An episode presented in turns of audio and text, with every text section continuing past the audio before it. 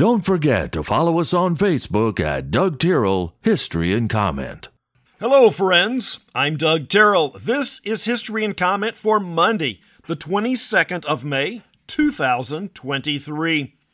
Dennis Prager has a new five minute video out discussing 10 basic principles of the Judeo Christian worldview. It's well worth the time to watch and a good bit of time afterwards to ponder. I may talk about them in the future. 1370, the Jewish community and the Catholic community in Brussels, Belgium, are at war with each other. A couple of decades earlier, Jews had been targets in bubonic plague scares. Recall other places in Europe blamed the plague on the Jews. On Good Friday of 1370, a group of Jews had stolen consecrated communion bread, or the host in Catholic dogma, with intents to defile it in a clearly anti Christian stunt.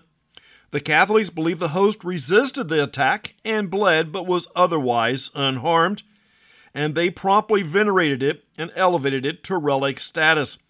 One account claims it still existed as recently as 25 years ago.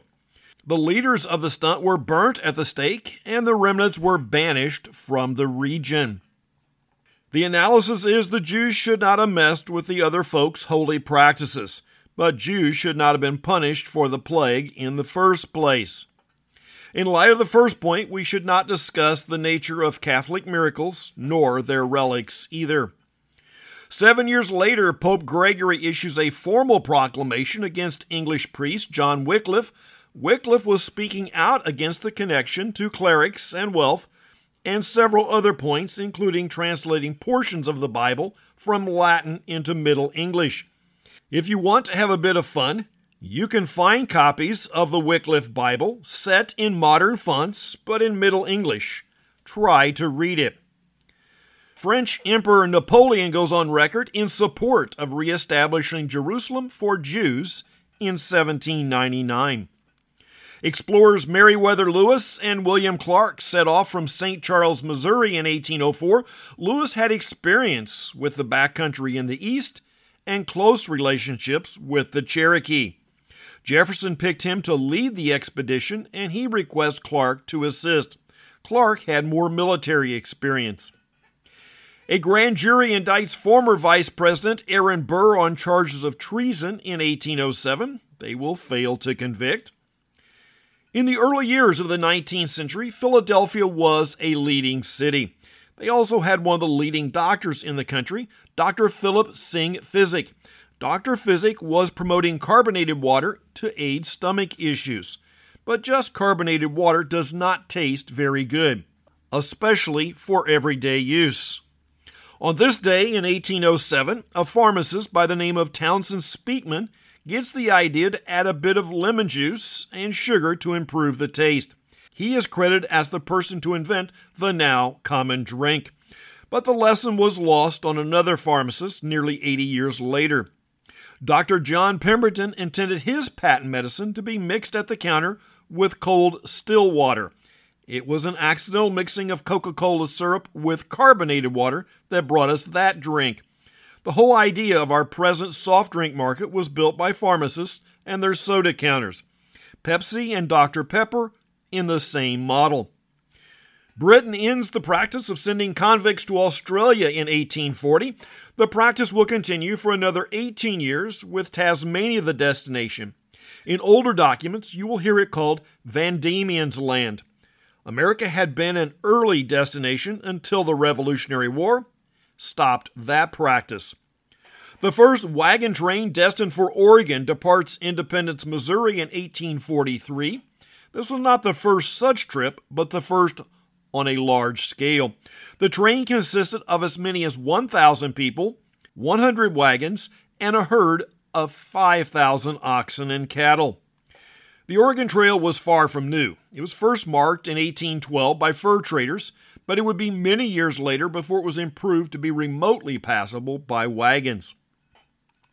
The Associated Press is formed in 1846 as a cooperative of newspapers to share stories.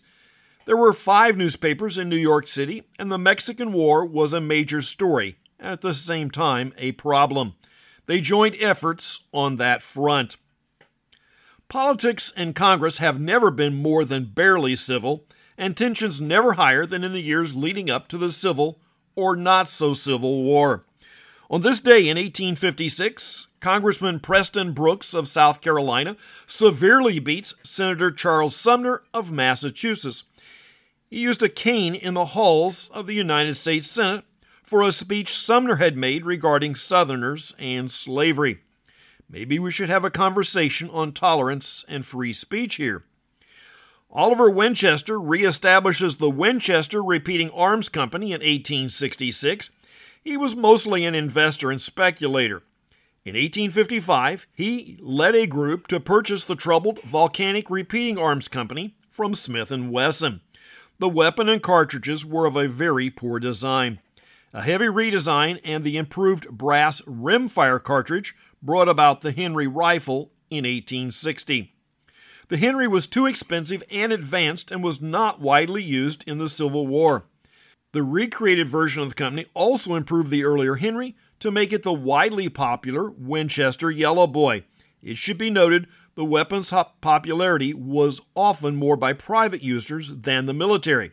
Sorry to the folks who argue military grade. Some reports suggest that the Indians at the Little Bighorn had repeating rifles, while the military had single shot rifles. Rutro. President Grant signs the Amnesty Act in 1872, restoring full civil and political rights to all but a few Confederate sympathizers. Architect Leroy Buffington patents the idea of supporting buildings with a steel frame in 1888. This led to multiple floors and allowed what we know today as skyscrapers. Dr. Washington Sheffield invents the toothpaste tube in 1892.